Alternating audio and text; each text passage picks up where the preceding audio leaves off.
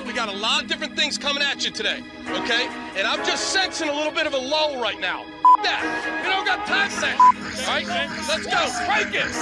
Crank it, Glenn Cross. Woo! Ladies and gentlemen, can I please have your attention? I've just been handed an urgent and horrifying news story. And I need all of you to stop what you're doing and listen. You're listening to Rock Chalk Sports Talk with Derek Johnson and Nick Springer on FM 1017 and 1320 KLWN. Depend on it.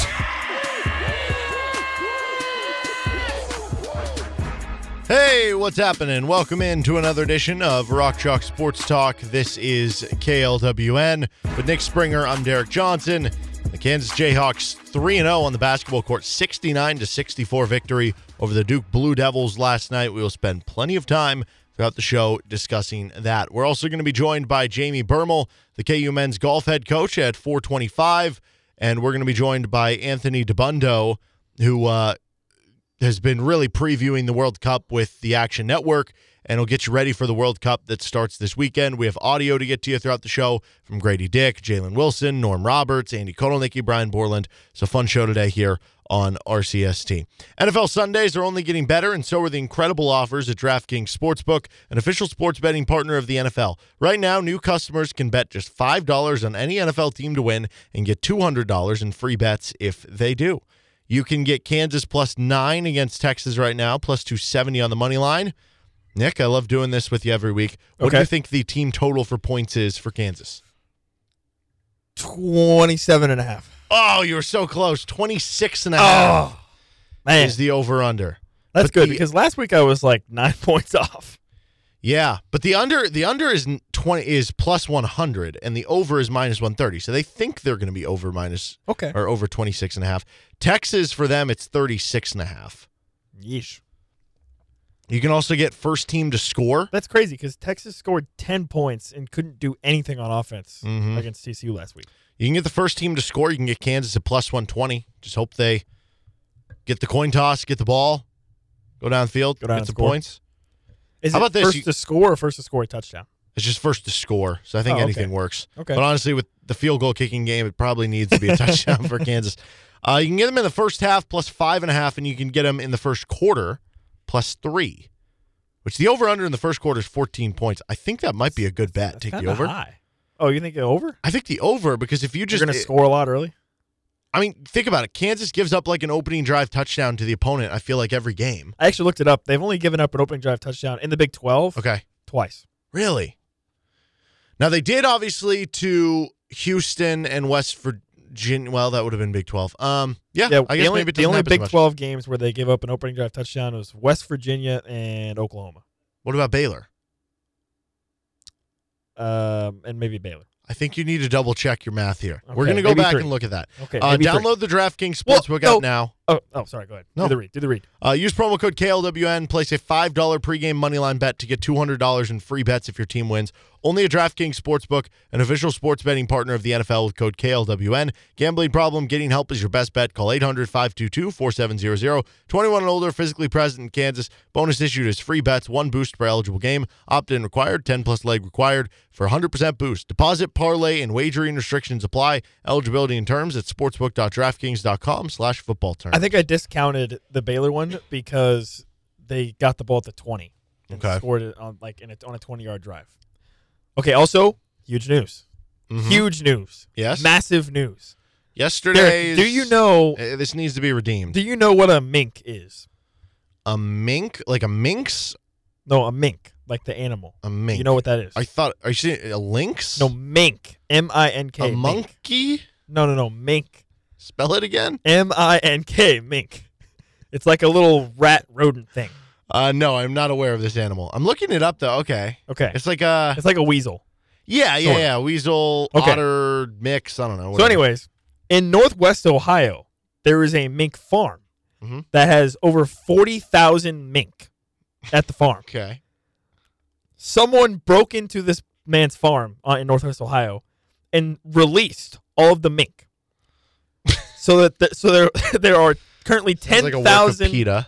There are currently 10,000 mink on the loose in Northwest Ohio running around. Wow. Are they problematic? This is a well, okay. Let me read the direct quote from the sheriff in Northwest Ohio.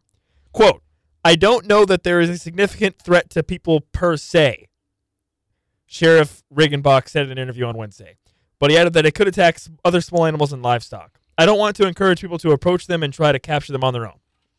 so I don't think you're just going to get killed by a bunch of mink, but be wary if you're in Northwest Ohio.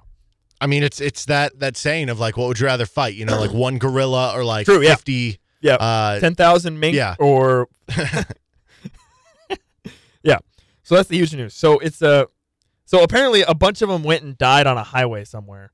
So they had to clear a officials in Northwest Ohio had have cleared dead mink from a highway and were warning residents that hungry animals could seek out their pets and livestock for meals.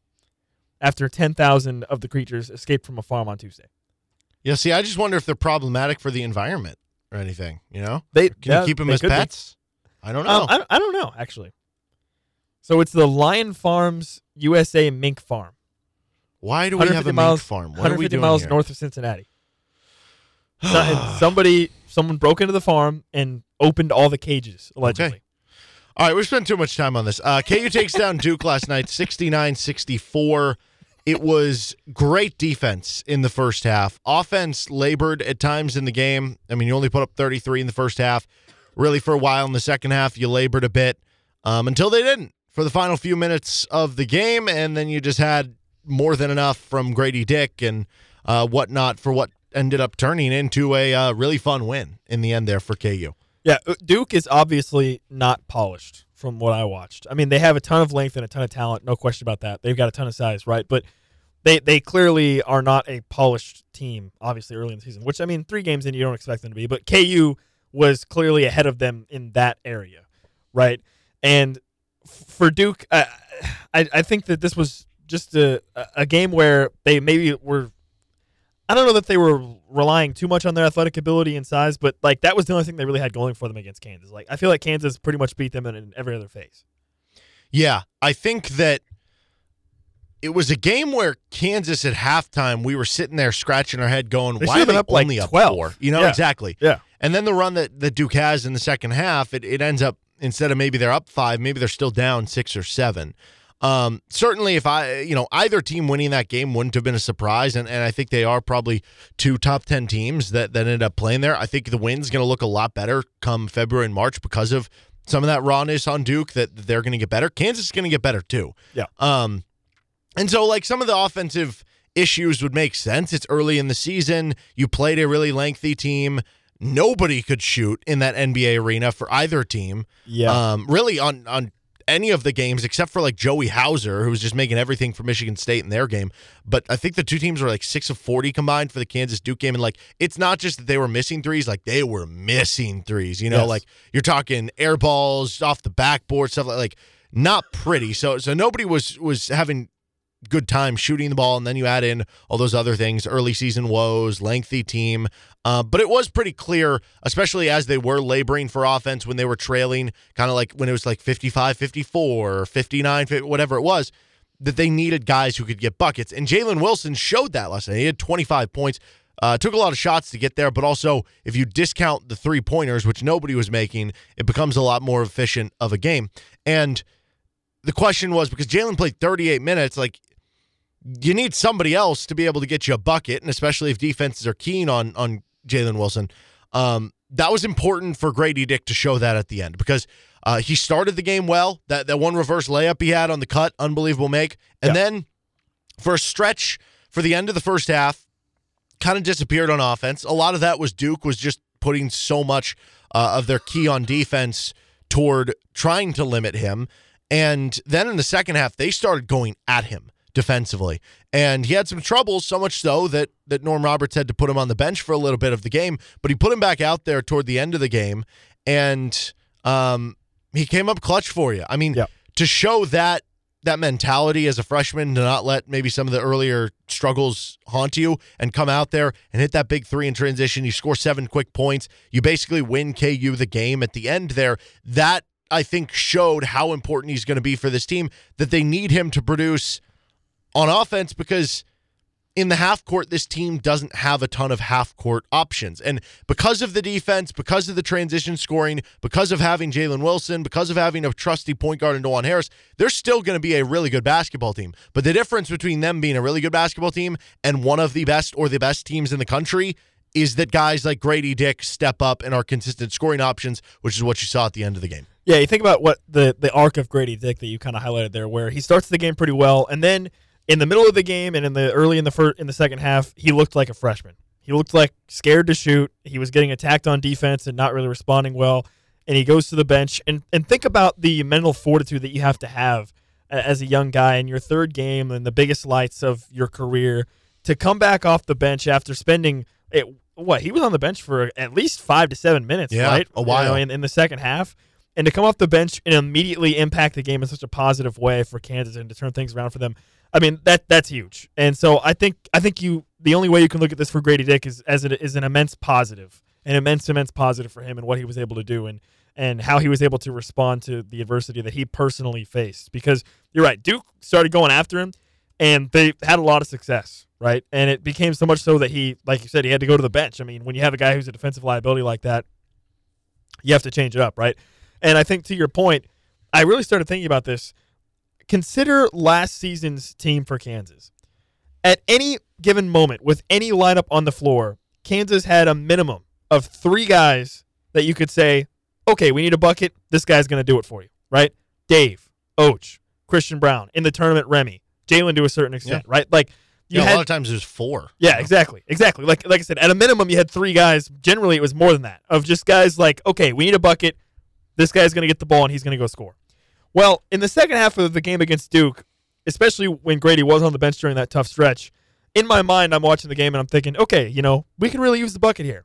And then I look at who's on the floor: Dajuan, Bobby, KJ, Zuby, and Jalen. And I'm like, and I'm like, oh boy, this is this is this is tough, right? So, and I mean, uh, I think a lot of credit goes to Jalen for stepping up the way he did and able to produce like he did. But the reality situation is, right now, like Kansas just doesn't. They don't have that. They don't have that the depth of guys that you can just turn to to get a bucket. I mean, at this point, you're looking at Jalen and Grady, and that's it. And the other, and the issue, furthermore to that, is who do, who on the rest of the roster could potentially turn into a bucket getter type guy? Like McCullar? Is that it? Like, do we think like because Zuby and Ernest, those are not going to be post up guys No. like Dave was. No, I think KJ's not going to be that guy. I, I think that's the point. It's that uh, like maybe MJ Rice. MJ Rice yeah, is the no, one where yeah, MJ yeah, Rice right. is what I was going to get to. MJ Rice is the guy. There's a clear and definite need Mhm. for MJ Rice But to even be then, on the team. MJ Rice might be the seventh or eighth man. You know what I mean? So like basically what this boils down to is Grady Dick has to be two things. One, he has to be aggressive offensively and a big score for you. And two, he has to be able to at least stay on the floor defensively that can keep him on the floor for the offense. Like those are going to be the biggest keys for KU this season to get that second score. And you're right, with the five men like you know, we saw with with Zuby and and Udeh, Like they're like one- they're not they're not bad players, obviously. And No. like, and obviously KJ does a lot for the team, right? But he's not. I don't think he's. I don't think KJ is gonna at any point this season develop into a guy that you can dump it into and he can just go get Right. a basket. Right. Like there'll be a couple times that he catches a lob or is able to actually, because if the defense is playing off him, like dribble into him and hit a floater from the lane. We saw that in the game and he can do it. But that's not going to be a consistent, Exactly. you know, you need a bucket Like late in, in the, the half court, you need a bucket. Who are you going to? Mhm. It's Jalen, it's Grady, and we think MJ Rice, but he Mhm. hasn't even played enough that we can really be sure. And then, like I said, beyond that, of the other guys on the team, like who could develop into a guy like that? Again, McCullar, maybe, but uh, again, that, even that's not really his game, you know. And he, I, I don't, I mean, uh, McCullar again isn't, and again, the rest of the guys, it's not like they're not impactful players and they don't do. I mean, obviously, Dajuan was arguably the best player on the floor, right? But he's not a guy that you, you know you're just going to pass the ball to and say, okay, go get Yeah. a buck, go go go score. Yeah, same way as KJ. He'll have a couple times where he slithers through and makes a tough layup, but that's not going to be like a staple of the offense or something that you can count on every time. So, uh, as far as like negatives and positives, just kind of quickly rolling through some of this stuff. Uh, yeah, like you need the second, maybe even the third scoring option. How much does MJ Rice help? Um, I, I obviously the five is a bit unsettled for you here. Ernest KJ was Udeh- great. He was, but also I think you saw some of the limitations as a defensive rebounder. He only had two rebounds in the game. Duke had like 20 something offensive rebounds. Uh, Ernest Udeh had one rebound and I think went 0 of 1 from the field in like 13 minutes. Didn't get a ton there. Zuby Ejiofor had two points on one of two shooting in like 10 minutes. He did close the game, so maybe that tells you we're starting to see a shift in who they trust at the five. I'll say this I, I think Zuby is the best rebounder of the five men. Udeh is the best rim runner and probably lob threat of the five men. I still feel like Udeh probably has the highest ceiling. I feel like Zuby is probably better right now. So you would understand if they want to play either. If they're like, no, Zuby's just better, we'll give it to him. Or if they're like, no, we think Udeh has a higher ceiling. Let's get him time early in the season before things start to get really real uh, to try to get him, you know, kind of ironed out in that way.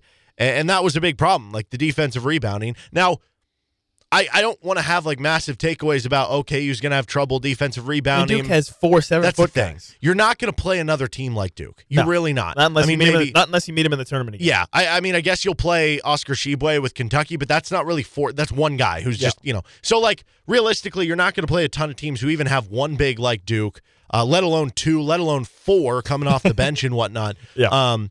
So I'm not overly concerned about the rebounding. KU still end up with ended up with like 12 offensive rebounds at their own right. Yes, the defensive rebounding needs to get better, but also you know, if you have Zach Clemence and MJ Rice, like maybe you get helped in some regard. I don't know. Um, the the centers will get better. It was a bit of a concern, but not something I'm I'm just like overly worried about. The Yeah. positives: Jalen is an absolute dude.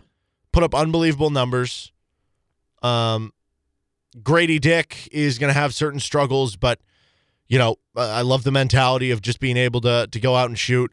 Dajuan Harris to me is just kind of like a he's like a puppet master. It's like you're not focusing on the guy who's uh, doing the puppeteering. You're focusing on the puppet. Yeah. But it's really the guy controlling the puppet um, that is having the big impact. Uh, what he did the last few minutes while he was cramping up, throwing lobs, impacting things on the defensive end, like he just continues to have a hand when when KU really plays at their best. I think Jon Scheyer said after the game that they're just in like complete control when he's on the floor. And then yeah, KJ Adams, I, I do have questions about the defensive rebounding if they're playing a big team like that. But again, against most teams, you don't have to worry about it. And he's good enough, he's gritty enough that I think what you saw in that game.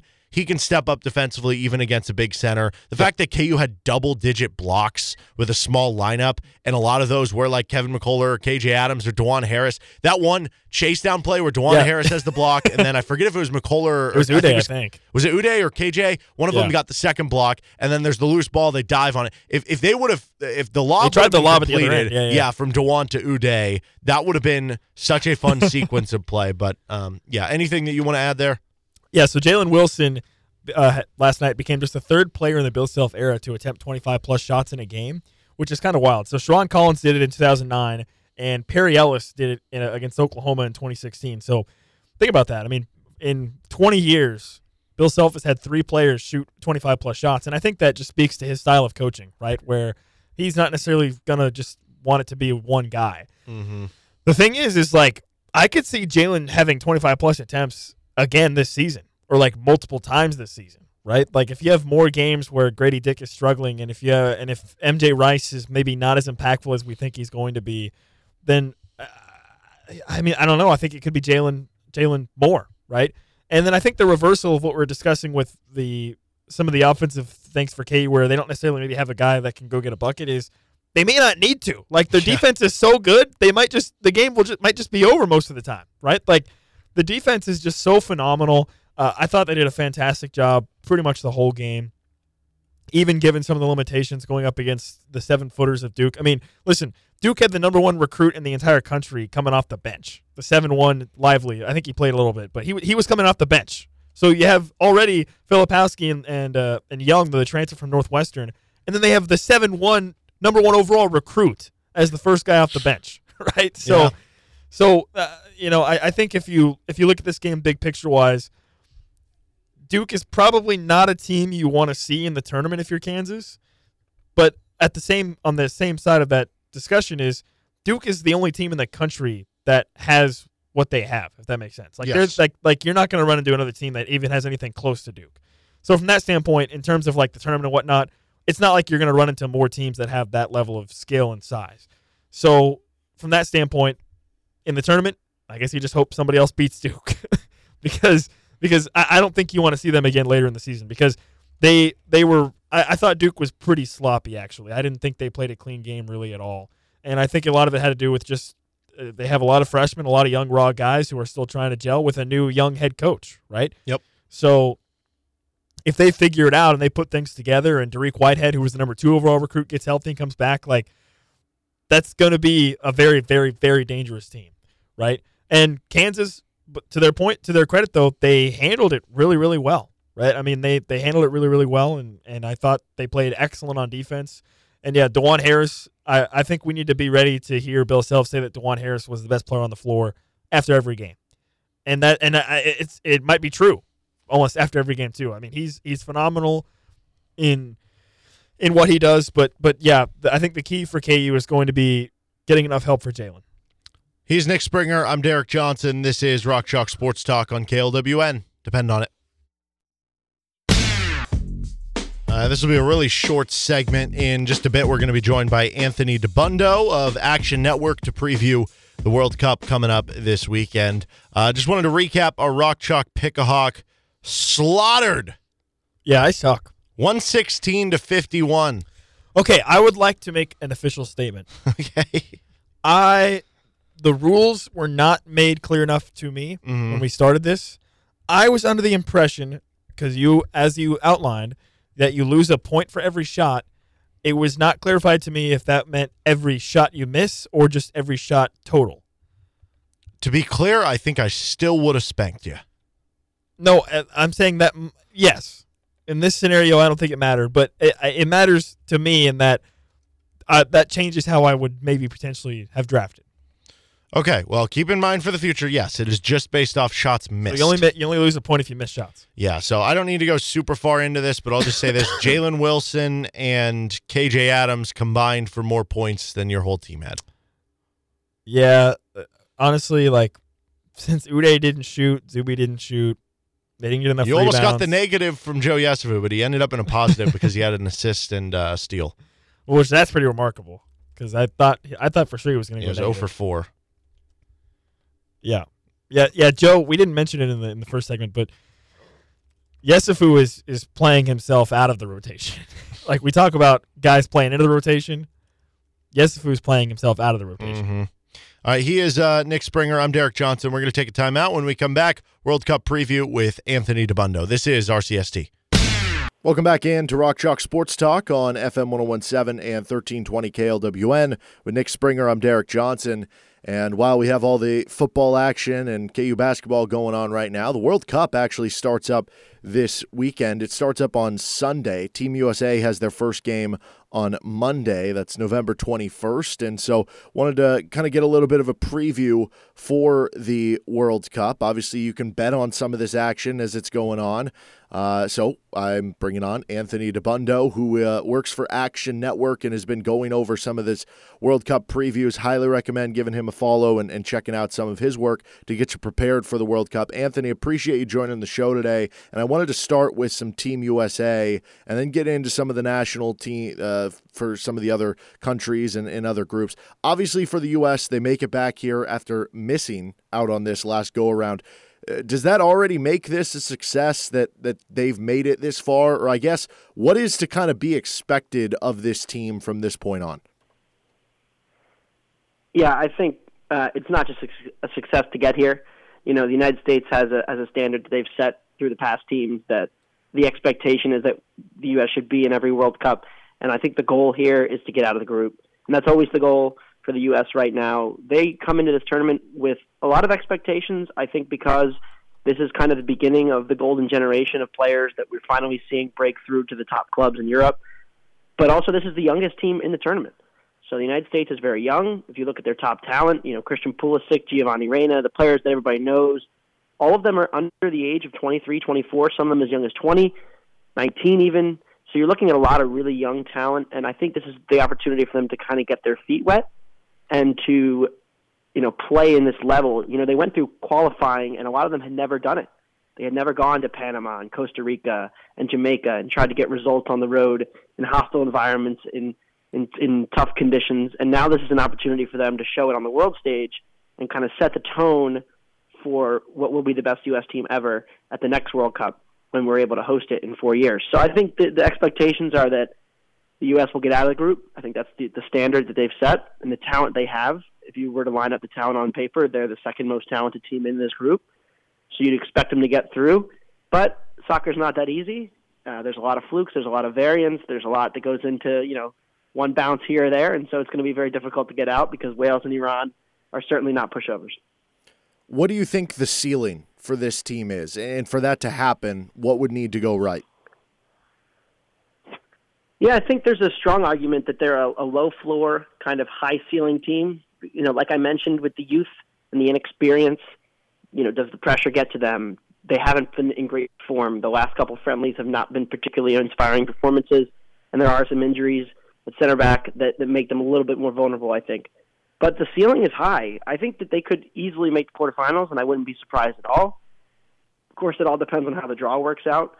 If they come in second, they're likely to face the Netherlands. They'd be a decent underdog against them in the round of 16. If they were to somehow win the group, or if the Netherlands were to slip up, though, they would be, you know, right around 50-50 to get past a team like Senegal or Qatar. They'd be favored against Qatar, or could even face Ecuador. I think they'd be favored against them too. So it really depends on what the path is. But if they're able to even uh, get out of this group, in a way, you kind of get to play with house money at that point. And yes, they're not as good as the Netherlands, but uh, they're actually somewhat better built to play in a more reactive, you know, sit a little bit deeper and counter into space, and, and they have very good runners and dribblers.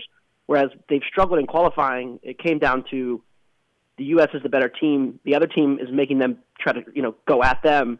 Do they have the passing quality to break these other teams down defensively? That has been more of a struggle. So in a, in a way, I think the England game will be a really interesting one from that point of view because they get to be a little bit more reactive as opposed to proactive, where the pressure's on the other team and they can kind of transition a little bit and, take advantage. So I think the ceiling, you know, the quarterfinals uh, is probably you know where you'd say this was a, a hell of a run for the U.S. And and that would be the, the the ceiling. But I mean, crazier things have happened. I mean, the U.S. was a couple of kicks away from the semifinals in 2002, and that team was significantly less talented than the one that is playing uh, next week. So you never really know. We're talking with Anthony Dabbundo from Action Network here on RCST. I want to go group by group here. We'll just start in uh, order with Group A Qatar, Ecuador, Senegal, and Netherlands. Um, I'll kind of leave you the floor here in terms of how you want to take this. I, I don't know if you want to say who you think wins the group, maybe a dark horse team, or, or what the top storyline is, but what sticks out to you in Group A? Yeah, the top storyline is probably the injury to Sadio Mane, who uh, was a star for Liverpool for many years and now just moved to Bayern Munich. He's the star player for Senegal, their main attacking threat. Uh, it looks like he's going to miss at least the first two games of this World Cup and may miss the entire group stage. That definitely hurts Senegal's chances, whereas on paper, they were the second best team in this group pretty clearly. They will not have him for the early parts of this tur- uh, tournament. Uh, and that, you know, how do they rea- react to that? I think that's the, really the, the biggest question mark in this group. And also the hosts.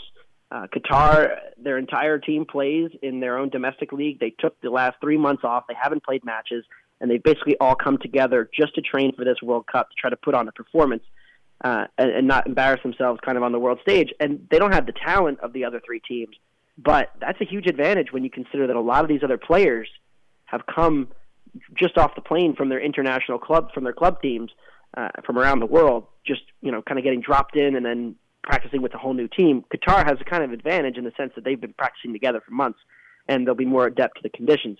Uh, the Netherlands are clearly the class of the group. When you look at the talent across the board, I think they're a real dark horse. Of all the teams in Europe coming into this tournament, you could make a strong argument that the Netherlands are in the best form. New manager, significantly improved. Uh, they've got you know their best center back from from Liverpool was back in the lineup. He didn't play last summer at the Euros, so I think that the, the Holland wins the group. And I'm going to actually take uh, Qatar to surprise some people and get out of this group, although I think it's very tight between the other three teams. Group B is where the United States rests, and you mentioned uh, Wales and, and Iran. Uh, it, does it feel like it's it's England as as the clear number one team, and then those other three are kind of neck and neck for figuring out the number two, or, or what do you kind of expect to happen in Group B? You know, it's tricky because yes, on paper, England has clearly the most talent. England has, uh, I'd argue, you know, three, probably third or fourth most talented team at this entire World Cup. Uh, but the, the performances have not matched up with the talent level. They have not won any of their last six matches in European uh, Nations League play. They have really struggled And even if you go back to the last year's Euros, when they were one of the most talented teams and went all the way to the final, they weren't blowing teams away in the group stage. They won uh, their group stage matches 1 0, uh, 0 0 was a tie, and then they had a 1 0 win. So they're not a team that blows people away. And that makes this group really interesting because Iran is very defensive, very compact. They like to sit deep and force teams to come onto them. They were in the World Cup four years ago with Spain and Portugal and Morocco, and they actually lost to Spain by one, tied Portugal, and beat Morocco. So they're a team that's not going to get, you know, the doors blown off either. Wales also a very conservative team, so I don't think there's going to be a ton of goals in this group. I think there's a lot of, a lot of tight games, uh, but I'll take England to win it. I, I think that in the end they have the most quality, most talent, and I'm going to pick the U.S. to come in second. I think the the biggest game is really this first game with Wales. If they're able to win this, uh, on Monday. I think they're very they're in very very strong position to get out. But if they don't get a result, it's likely to come down to Iran on the final day. And like I said, Iran is very difficult defensively, so it, it could be a difficult game for the U.S. So this first one's really important. But I'll pick them to get out because uh, I do think they're the second most talented team. Well, sounds like certainly uh, circling some of the unders for some of those games. That Group C features Argentina, who's one of the favorites for the tournament, Saudi Arabia, Mexico, and Poland. Um, I don't know. Robert Lewandowski gonna gonna carry Poland. Uh, what do you expect to happen in uh, Group C? Yeah, it's funny. We always do this every tournament. It's oh, is Robert Lewandowski going to be able to carry Poland? Uh, and then it never really comes together. And I think that's going to be uh, more the same for the Poles in this group. I think it's a, it's a difficult group to, to forecast because Argentina is the clear favorite. I think they'll have no issues. I think Mexico and Poland are a little bit down uh, compared to past Poland and Mexico teams, even. Poland's underlying numbers in qualifying were pretty uninspiring. Mexico's at the point where the age profiles of some of their top players are a little bit concerning, and the performance has definitely dropped off. Uh, but you can always expect Mexico to get out of the group, and so that's what I do expect. Uh, Argentina and Mexico will advance here. I think uh, Mexico Poland's the first game that will probably decide who goes through. But uh, if you you know the, the market has these two teams basically as a toss up to get to get out of this group. I do think Mexico is just a little bit better but not a huge gap there for second. Uh, and I kind of agree with the market that this this game this group seems pretty chalky on paper. Group D features France, Australia, Denmark, and Tunisia. Are you expecting any surprises to unseat France? And uh, who is the clear number two in Group D? I think this group has some potential for some interesting interesting chaos at the top. Uh, France has the World Cup cur- curse on them now, right? So in 2006, Italy won the World Cup. They failed to get out of the group in 2010. In 2010, Spain won the World Cup. They failed to get out of the group in 2014. Germany won it in 2014. In 2018, they lost in the group stage. So there's a bit of a recurring curse, and, and there is a theory to it. And, and you know, teams tend to peak at certain times, and they go through cycles. And France is sort of in that situation. The, the, the starting three-man midfield that won the World Cup for France in 2018 None of them will be playing in this tournament. Two to injury, one to basically retirement. So it's an entirely new midfield, and the two starting center backs who started in that World Cup final will not be playing in this World Cup for France. So there, there's a lot of turnover with France. Of course, there's so much talent and still, and they have depth. And Kylian Mbappe is one of the best players in the world, and Karim Benzema, like they have the firepower, but do they have the consistency and they have not shown consistency in their recent form and, and, and since really the Euros last summer when they were very unimpressive. Uh, France hopes that their talent wins over everything else, over you know kind of a lacking tactics, and Denmark is kind of the opposite. And I think Denmark is very live, and I'm picking them to win this group. Uh, I still think France will come in second, but I'm picking Denmark to win the group. They were kind of the darlings of the of the Euros last summer. I was riding them going into that tournament. I'm riding them again here. Uh, one of the best out of possession teams in the entire tournament. They press really well. They're very good uh, without the ball, and they have some playmakers. And Christian Eriksen will be healthy for this tournament. They have some playmakers, some very strong midfield. I think they have the better midfield when you compare them to France in this game. So uh, France also lost to Denmark twice this summer in the Nations League. So Denmark, with plenty of experience, plenty of cohesion, I'm going to pick them to win the group. A little bit of an upset, but I do think France's talent uh, will will be enough to get past Tunisia uh, and, and Australia, who I'm not expecting too much from the Socceroos at the bottom of the group there. Group E, I, I don't know. We always hear the term the group of death for uh, the different groups, and I don't know what you would classify the group of death for this year. For me, I, I kind of wonder if it is Group E. You got Spain, Germany, Costa Rica, and Japan. Uh, I, I, guess, first of all, what would you consider the group of death, and, and what do you expect to happen in this group? Yeah, I actually think this is the group of death. I agree with with that characterization. Japan was a team that I was I was kind of when the draw first, you know, before it came out, I was like, okay, where's Japan going to be? Because I think they're dangerous to get out. Uh, and then they got the you know the toughest group, which was Spain and Germany, the two European giants. Uh, it's very hard to draw the path for Japan to get out because they're probably going to need to beat one of the two of them, or hope that Costa Rica does some magic. And Costa Rica is a team we saw them in the 2014 World Cup. They stunned everybody. They were a penalty shootout from the semifinal. That was like the peak age of all their top talented players. And what's happened is in the last eight years, they've kind of fallen off and they've gotten old and they haven't had a new generation that's really come through. So I'm out on Costa Rica. I think they, they arguably could be the worst team in the field. But Japan is really interesting. They're dark horse. The one thing I like about them, they're not afraid to come out and play these bigger teams. They're not afraid to press high. They're not afraid to cause turnovers. They're not afraid to create a chaotic back and forth kind of game. Japan and, and uh, Germany and Spain are two of the most dominant possession teams you'll see in international uh, soccer. When they both lose the ball, though, they they are vulnerable to to the quick kind of transitions, and I think that's where Japan can have some success here. Their their talent is not on the level of the other two other two nations, of course, but from a stylistic point of view, in a knockout tournament, they're the kind of team that can cause some problems. I, you know, they're four to one to advance. I took some some some money on that. Uh, I do think that they have a chance to get out of this. Ultimately, I do think it'll be Spain and Germany, but I uh, would not be surprised to see Japan surprising people or taking this even to the final day of the of the tournament of the group stage where it, it gets decided then. Group F features Belgium, Croatia, who went on that uh, really fun World Cup run. I forget if that was 2018 or, or 2014. Uh, Canada and Morocco uh, what sticks out to you here on Group F?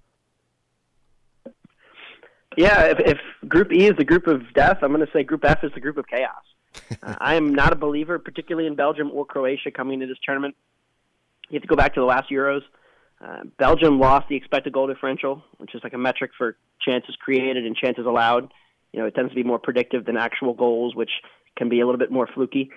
Um, they lost the battle in those games. Three out of their five games at the Euros. Portugal, Denmark, Italy, all clearly better than Belgium at this point. And I think Belgium has had another year where their top players in defense and midfield have aged, and they don't have that next generation coming through again. It's a common theme you'll see that I've talked about here. And Belgium's two best players are Kevin De Bruyne, who's arguably the best player uh, in the, in the Premier League right now. Uh, of course, he's awesome. Romelu Lukaku would be the second guy you'd mention, and he was going into last summer in great form. He just had a great year at Inter Milan. But now he comes into this World Cup. He's barely played in the last year and a half for Chelsea and Inter via injuries and performance, and he hasn't quite been the same. So he's a question mark. The defense is a major question mark because of the age. Fullbacks, the midfield. There's a lot of question marks with Belgium, and there's a lot of question marks with Croatia, who also wasn't particularly good at the Euros. They did get out of the group, but looked pretty sluggish against England. They're an older team. All of their top players are in their 30s, whether it's midfield, fullbacks, uh, and, and strikers. So could they wilt in the heat here? You know, that's another thing you have to worry about is, is that you're playing a lot of matches, three matches in a week, basically, uh, in the Qatar heat, in the humidity. Uh, it, it's very interesting to try to try to forecast uh, how these older teams will do. And I think Morocco is my favorite team, uh, you know, in Africa of the qualifiers. They had the best underlying numbers, and two of their best players, Mazraoui from Bayern Munich and uh, Ziyech from Chelsea were not. Well, they had been, you know, they had a feud with the last manager. They fired that manager, brought in a new manager who brought these two players back in. They're on the World Cup team. I think Morocco is very dangerous to get out. I, I think they will win this group. They're my they're my long shot pick of all the groups. Um, go with Morocco uh, and Canada as well. I mean, Canada has a, a strong way of playing, defend, counter with pace. Uh, they have three young attacking players who are extremely fast, extremely quick, and in great form. So they have a, a real chance to get out of this group too. I think this is the group where you're going to go into the final day. Anything can happen, uh, and it's going to be very wide open. Group G, Brazil, who is uh, one of the top favorites to win the World Cup. Serbia, Switzerland, and Cameroon round out the group. How do you see this going? What sticks out to you? Yeah, Brazil is the tournament favorite, and I think that's that's rightly so.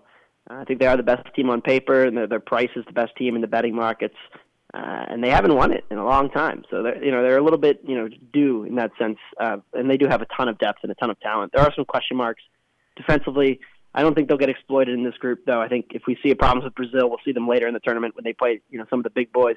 I think they win this group comfortably. Uh, they play Serbia the first match. Serbia will be without their star striker Mitrovic, uh, so that definitely hurts them. I think this group will be Brazil first. Second place will come down to the final day. Serbia plays Switzerland, and it's kind of an interesting battle because Serbia is the team with probably the bigger names that the casual soccer fan will know. They'll know the Dusan Vlahovic from Juventus. They'll know Filip Kostic from Juventus. Uh, they have some of the you know better top end players, but Switzerland is the probably the better defense, the better goalkeeping, and the better midfield. Uh, and I will take the Swiss uh, and their tournament experience to get to the round of 16, which they always seem to do, uh, and get out of this group, and then probably lose in the in the in the round of 16. But I think the Swiss are the better team overall, so I'll take them in second. But I I don't see a huge difference between them and Serbia. I think that'll be a, a tight match. Uh, and the markets, uh, you know, seem to think that Switzerland's slightly better, and I'm kind of in agreement there. The last group is Group H with Portugal. Maybe the last ride for Ronaldo. I feel like that's been the case the last couple World Cups, and then he just keeps chugging along. Who knows? Uh, Ghana, Uruguay, and Korea. Uh, what do you see happening in Group H? Yeah, Uruguay is a really interesting dark horse, and they're probably my favorite long shot pick to uh, go really deep in this tournament, and, and they have the potential to go very deep. They're fifty to one right now, and uh, you can find some some five to ones to make the the, uh, the semifinals. I think that that's where I'm looking. You know, I picked them to win this group. I got them some two to one to win the group. Uh, Portugal, you mentioned Ronaldo. Uh, Ronaldo had a great Euros last year. He he won the Golden Boot. He had the most goals. Three of them were penalties, but he was in great form at the time. You know, you know he had just had a good season in Italy. Uh, he was still, you know, a much better player than I think the Ronaldo we're seeing a year and a half later, where he had an okay but not great season at Man United, and then this year has been a, a catastrophe really for Ronaldo. He's barely playing. He's feuding with the manager. He's feuding with the clubhouse, the locker room. Uh, they're not really getting along. He just did that interview with Piers Morgan where he said that he has no respect for the manager because the manager has no respect for him, and, and he doesn't feel at home at Man United anymore. Uh, so there's a lot of risk now because Portugal's you know, kind of building their attack around a 37 year old striker who doesn't run like he used to, who doesn't produce like he used to, and now has all this other drama surrounding him. Uh, Portugal's at risk here, where if they have to start Ronaldo up top because he is Ronaldo, but it's if it's a reduced Ronaldo, they have so many other attacking players that I think get diminished because of that. And and and it's beyond that too. Portugal's defense in qualifying was not particularly impressive. Uh, their midfield still lacks like that elite player that all the other. You know, you look at every team in in the top eight or nine, you can point to that one elite midfielder where you're like, this guy is like a game changer. Portugal doesn't really have that. Uh, and so I think Portugal's a little vulnerable. I do think they'll still get out of this group. But uh, the interesting thing here, of course, is if you finish second, you're probably playing Brazil in the round of 16. So I think Portugal will come in second probably, and then and then they'll face Brazil, and they'll probably get outclassed there. But I think Uruguay, if they're able to win the group and avoid that Brazil round of 16, that's where the path opens up, where they could get you know like a Switzerland and then potentially a quarterfinal with a weaker opponent. Uh, and that's where I think uh, you know that's where I'm looking to get at Uruguay's future chance. If they're able to win this group, they're they're live to make a run, and that's my favorite dark horse long shot pick uh, to go deep in this tournament. He is Anthony Dabbundo. You can check him out with Action Network. You can uh, also find him on Twitter at Anthony Dabbundo, D A B B U N D O. Anthony, appreciate the time coming on here and, and helping us preview the World Cup. Yeah, and congrats on the big win last night, Rock Chalk. that's right. That's right. Uh, I wish I could say the same for Syracuse. Not trying to throw shade, uh, that one yeah, went a little we're, tougher. We're a rough year. that's for sure. Again. Well, Anthony, appreciate the time as always, man. No problem. Thank you. That was Anthony Dabbundo of Action Network joining us here on Rock Chalk Sports Talk. This is FM 1017 at 1320 KLWN. One hour down, two to go. Four o'clock hour, you're listening to Rock Chalk Sports Talk on KLWN. Are you looking for the perfect destination for your next social or corporate gathering?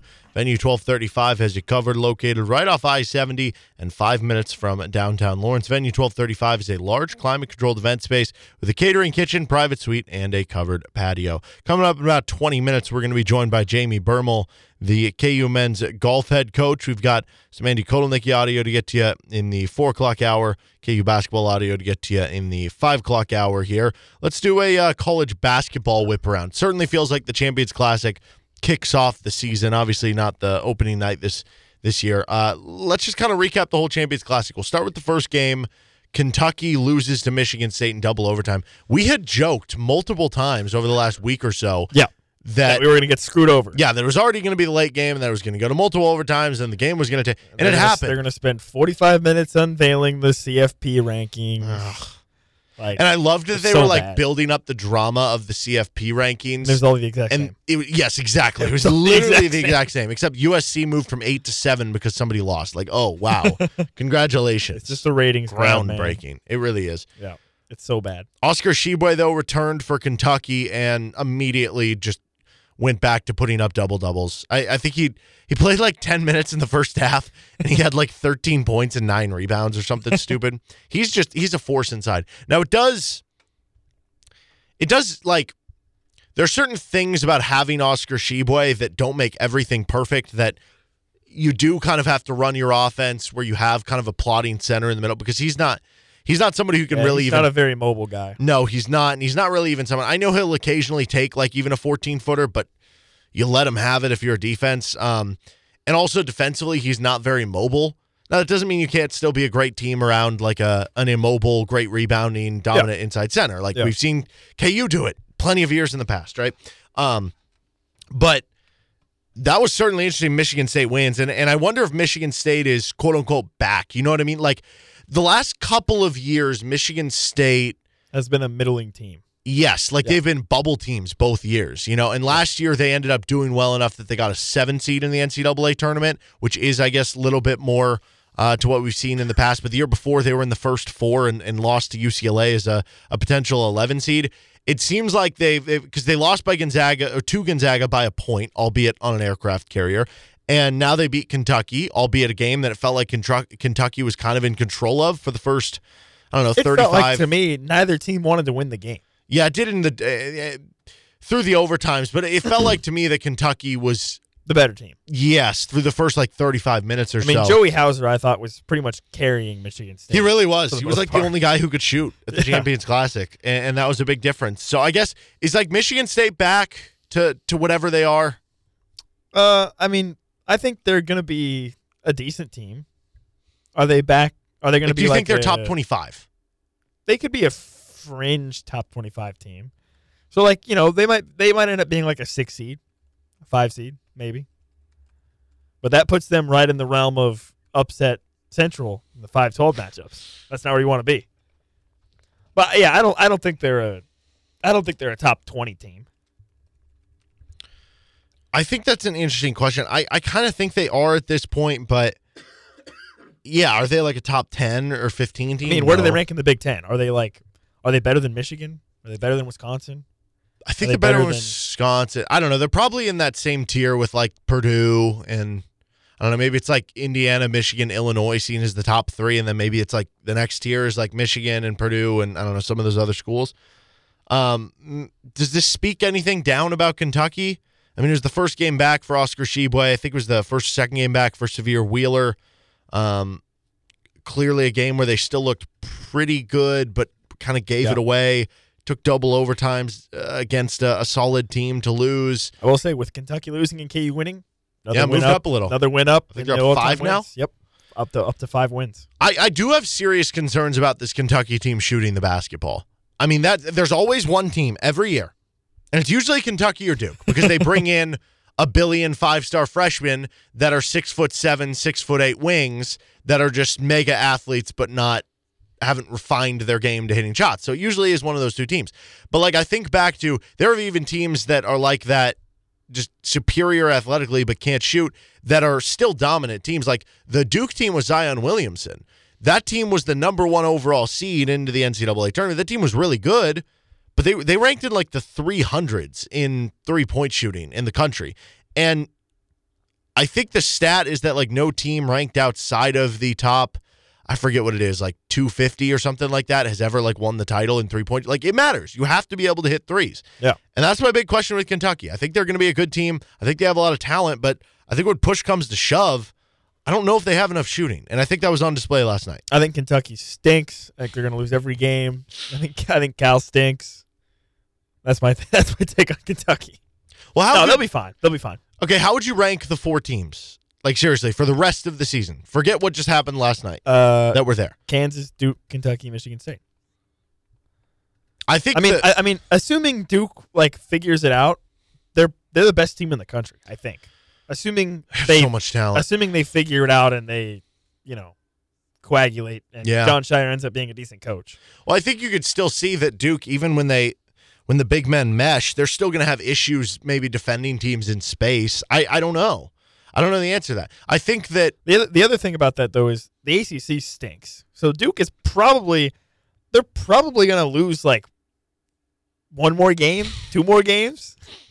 Like I mean I mean legitimately, the ACC is horrible. North Carolina that that'll be a good matchup. North Carolina, yeah. But yeah, there's no other like team that. No. you'll. It's still college basketball. You'll lose a game or two that you're not supposed to. Are you sure? Weird game on the road, like you'll lose at Clemson or something like that. I Um, don't know, man. it's not a Duke team that's like the 2014 Kentucky. Like they're good, but they're not. I don't know. I I kind of do agree with you that I think Duke is better than Kentucky, Yes. which is weird because Kentucky was the team that brought back all the players, and Duke is the team with all the new guys, and Kentucky still added a bunch of really good new guys, but. It's just that question with the shooting for me with Kentucky and the question of do you have like a go to perimeter score? CJ Fredrick can maybe hit some threes. Uh, Jacob Toppin, Obi Toppin's little uh, brother. Wallace He could be pretty The solid. Wallace yeah. guy hit a couple The threes. Cason Wallace guy can can be pretty good, but I think the scouting report on him coming in was was more so being like a really good defender. Sahvir Wheeler is more of a facilitator, not really a good shooter. Like I I don't know. I have uh, this is all me saying Kentucky's going to be a top 10 team, but I'm kind of out on them winning a title, maybe?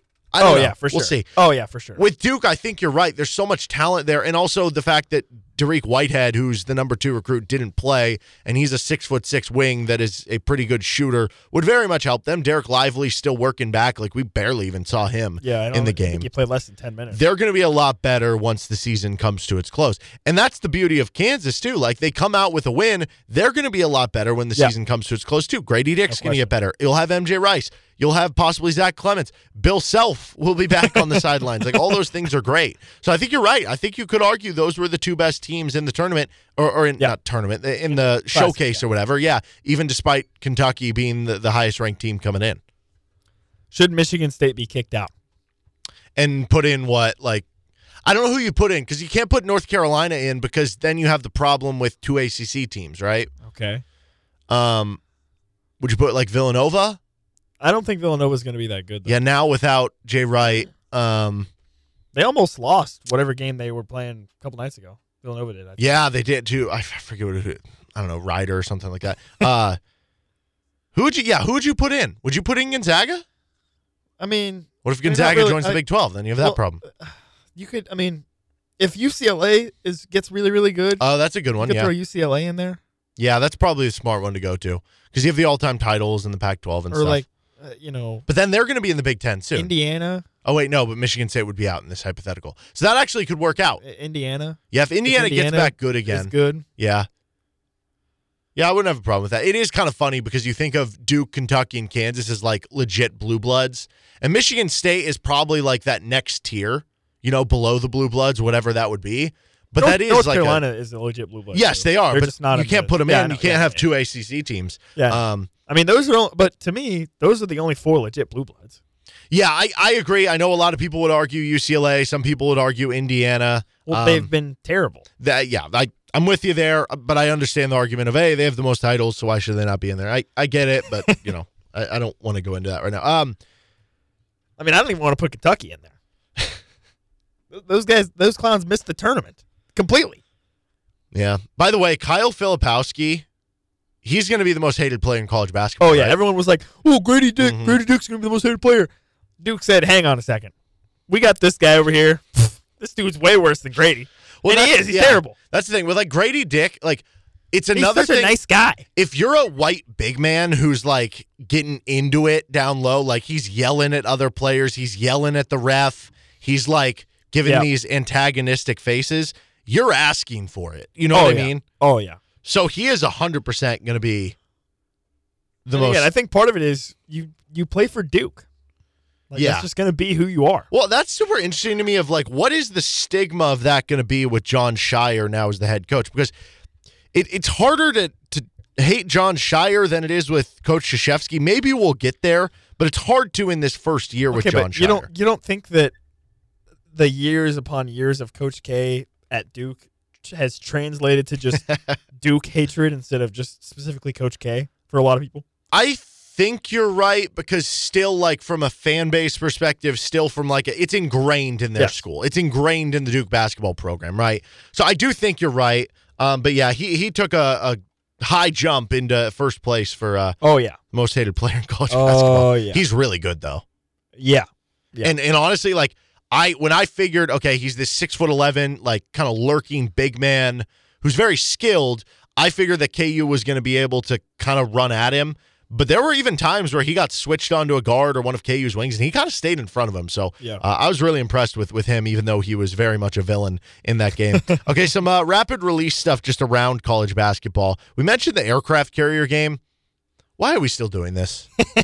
I know it hasn't happened for a few years, but why? Well, okay. What what's what's with the obsession with other sports wanting to play their sport in other sports venues? Like they have the outdoor hockey They game. have, they have the outdoor hockey game. They have the Pinstripe Bowl that's played at Yankee Stadium. Mhm. They have what else do they have? They have the aircraft carrier game. They have the we we were talking about this off air. and the Raiders used to play on a baseball they, stadium. they play the Final Four. They play the Final Four In football football stadiums, yeah. So there's just this there's just this obsession with playing your sport in not your sports thing you're supposed to play it in. What's the deal? What's the deal with that? And then we have then we have the pickleball tennis situation. Oh yeah, there's more. this is problematic. I actually think we should steer further into this. Um, I think we should do a basketball game like on a tennis court. I think we should do like a football game in a bowling alley. You know, just fa- you know, uh, get as weird as That you wouldn't want. even that wouldn't even work. Why not like a cruise ship for you know something? Oh, there's an idea. What do you think the most difficult sport to play on an aircraft carrier would be? Okay, so, it, So in I'm basketball, you have it's the shooting. stable aircraft carriers. In- this one was like it's in- docked. in basketball, you have the shooting aspect. yeah, In football, you have trying to pass and catch. I would think And would be more difficult. but still, football is an outdoor sport, and like, like Northwestern basically plays like right by that little river or whatever it is. So Yeah, but they're on land. I think it affects basketball more than it does football. Plus, Okay, what about- football. What about baseball? Wouldn't it affect baseball quite a bit? um, would it? That's yeah, like you're trying to normal hit the ball. you're trying to hit You realize ball. baseball is played outside and it like rains sometimes, right? No, but I'm no, but I'm saying like the the the it's a ship. The ship moves. Well, not in this case. They have it docked. It's It not still like moves a little bit. Well, yeah, in the water, I guess up and down. Um, I guess. I, I think it would just ha- it would have to be something that is normally played indoors, but because of like, um, I don't know. I think it probably is basketball. Think honestly, I mean, think about it. Like the court gets uh, condensation on it too. You're slipping around. It's just the the dense air. Okay. Yeah. So get rid of those. Posing a question. Well, this is interesting. Colorado upset Tennessee. Please remind me next year not to overreact to the secret scrimmages anymore. Oh, Because TCU supposedly, and we'll get to TCU in a second here, beat Arkansas by 30 points in a secret scrimmage. and Arkansas had a, a players only meeting afterwards, supposedly. Tennessee, I forget who they even killed at this point. It was like Gonzaga or somebody in their secret scrimmage. And then they lost to Colorado, who's like not even like this isn't even one of those years where it's like, oh, Colorado could be a Pac 12 like dark horse and they're gonna get like a five seed in the NCAA. No, like Colorado is not supposed to be that good this year. So uh just ignore all secret scrimmage news. Ignore it at all costs. You know why? Because the coaches are not doing what they're actually doing in games. They're not running all their sets. They don't have everything installed. They're not doing their normal rotations of who they trust if it was really a game between two really good schools. They're trying different things out. And also it's it's the start of the season when weird things happen. So uh yeah. I, I'm mad that I bought into Tennessee being this elite team. They might still I be should- really good, but I like should put up a sign, and I'm gonna tap the sign. November games don't matter. hmm Can we talk about They don't matter. TCU? TCU terrible. They're horrible. Okay, Who's worse, them or Louisville? Obviously, Louisville is worse, I think but Louisville- like compared to what they were supposed to be. yeah, Louisville's probably still worse. Yeah, okay, but serious bad. question though: What if the Big Twelve turns out to just be kind of bad? no, it won't be bad. or like really really top heavy. Like That what if, like, actually what if, like, could what if, happen. like what if Texas Tech ends up being not that good? Yeah, and Tech TCU's ends up not that being good. Oklahoma State ends and then up Oklahoma not that State's good. not. So then it's like you have Yeah. Kansas, Baylor, and Texas, I think that is a possibility. and then everybody else is bad. I think it will level out, and, and eventually, like we will get back to a point where we're like, okay, it is a really deep conference. But I do think that's a real possibility. It could just be Texas, Baylor, T- and Kansas, just like run away. Everybody else right? is bad. and everybody else is a bubble team. Yeah, I don't think that's good. I mean, this is TCU's schedule. These are the teams they played ranking wise in KenPom 356, 357, 342. And yet they are 2 and 1 with a one point win, an 11 point win, and a one point loss. They are not good. Yeah, I don't know what happened there. yeah, that, that's bad. All but right. seriously, like if TCU ends up being bad, Texas Tech is bad. We already assume that like Oklahoma, Iowa State, Kansas State are probably going to be pretty bad. Then who does that leave? You, who does that leave you with? Oklahoma State, if they're kind of bad. Iowa. State maybe steps up better than we then, all, think. then again, then don't all of a sudden it's Kansas, Texas, and Baylor, and that's it. Yeah. He's Nick Springer. I'm Derek Johnson. This is Rock Chalk Sports Talk on KLWN. Jamie Bermel, KU golf coach, coach, joins us next. Joined now by Jamie Bermel, the KU men's golf coach here on Rock Chalk Sports Talk. And to kind of catch us up on the season, I know just recently you finished fourth at the uh, Kaanapali Classic out in Hawaii. Uh, what have you liked about your team's performance to this point and, and that recent event? And, and who are some of the athletes that have kind of stepped up for you guys in the first part of this season? Absolutely. You know, a lot of new faces this year uh, with uh, graduating so many seniors last year, but um, some guys have been around the program a little bit, haven't quite gotten all the playing time that uh, they had hoped for. But uh, William Duquette, uh, fourth year guy out of Canada, has really played well for us, been very consistent, uh, played on the national championship uh, tournament team that. Uh, when we played in Phoenix. He was down there. Uh, Davis Cooper, uh, a kid from uh, Kansas City, um, third year guy. He's played very well, very consistent. Um, then we have some new guys. Uh, Cecil Belisle's a junior college kid out of Minnesota. He's been in the lineup all year. And then uh, Gunnar Broin, um, another transfer. Uh, we recruited him out of high school, went to Colorado State, and then transferred. So those four are kind of been the mainstay. Will King's uh, freshman out of Kansas City's played uh, quite a few events. Sion Audrain, fourth year guy uh, from Garden City's been in the lineup as well. So um, three or four guys have been there every tournament, and then we've kind of mixed in the fifth guy um, a little bit. So um, you know, we, like I said, we got some new faces, but uh, guys uh, kind of hung in there and had a pretty good fall. Uh, I can't imagine getting to go to Hawaii recently to play golf. That's that's probably not a bad gig either, right? Right. You know, it's uh, kind of that time of the year where the weather starts to get a little cool in Lawrence, Kansas. But uh, it's a great trip, great way to end the fall season. Um, you know, we usually play well over there. We get a little wind going, and uh, guys, you know, obviously practice and played in the wind. So uh, we knocked off some pretty good teams with Georgia and Ole Miss, uh, teams that have, you know, SEC schools that pretty good year in and year out. So, um, good way to end the fall. Uh, long trip, but uh, uh, huge trip, and guys were excited to go for sure. What is on the docket next for the team? What do you have upcoming here? You know, so we're off um, from competition until uh, we'll start in February. So, you know, we've got guys get guys back in the classroom. Uh, you know, finish finals, get four or five weeks off for the holiday break, and then we'll get back kind of middle of January, start practicing, and then uh, go out to uh, Palm Desert in the middle of February for our first event. So, got some time off, kind of recharge the batteries, um, finish up school, holiday break, and then get back to it. Well, you guys having a, a kind of all new lineup, I would imagine that you know this has almost served as as growing pains for you guys to, to really get ready for the spring. Uh, how much does the the first semester differ from what you do in the second semester, whether it's experimenting with different players playing lineups or whatnot to kind of get you ready for when things really ramp up in the spring? Yeah, you know, uh, the fall is is is just that. You know, get to see some different courses. We have a pretty good fall schedule. Kind of stay Midwest until it gets a little cool. Then we head south and obviously to Hawaii. But uh, you know, the guys have been playing since February of last year, so uh, they come in uh, ready to play.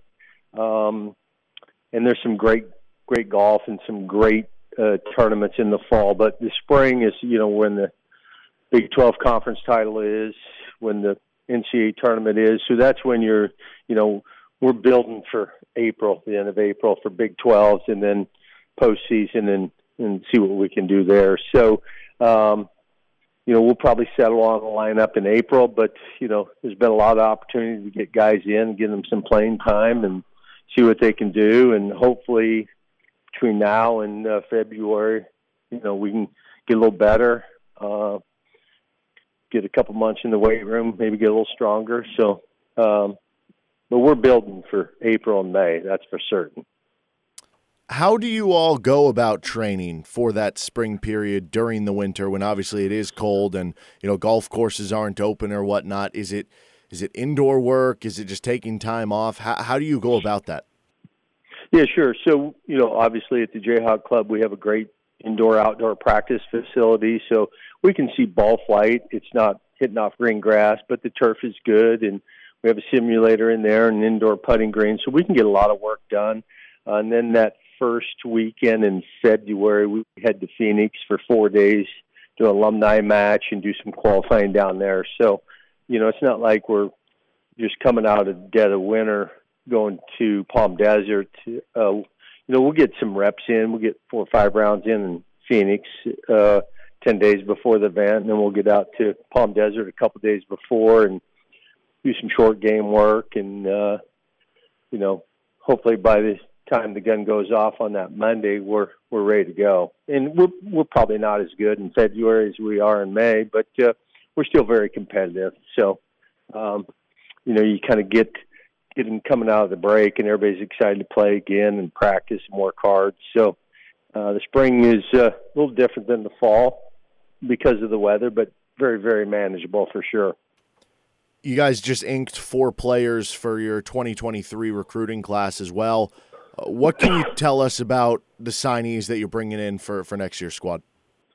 You know, all four have a chance to play right away. Uh, got a Kansas kid, Noah Holtzman. Uh, got a couple international players, um, and Max Jelinek and and uh, Benny Long, who go to school in in Florida, but are once uh, Max is from Czech Republic and uh, Benny's from Canada, and then uh, we have Braden Sladik from uh, Minnesota, and we've we've done well with Minnesota guys, and uh, he's no different.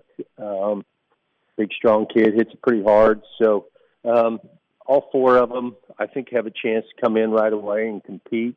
You know, we're going to have a lot of returners next year, so it's going to be probably a slower process because we'll have four or five seniors next year. So uh, a lot of experience uh, coming back. But again, you know, who knows? Those kids, uh, they can compete. So they, you know, one or two may get in the lineup. Uh, but I think they'll be ready to go.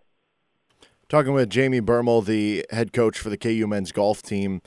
Uh, how, how kind of does that recruiting process work from from a golf standpoint? Because I'd, I'd imagine you know, with football, people are sending in tape or whatnot, or uh, you go to a game. I, I don't know how that works in golf. Is it is it almost based on connections and seeing scores that guys put up, or, or what all goes into the kind of the evaluation process?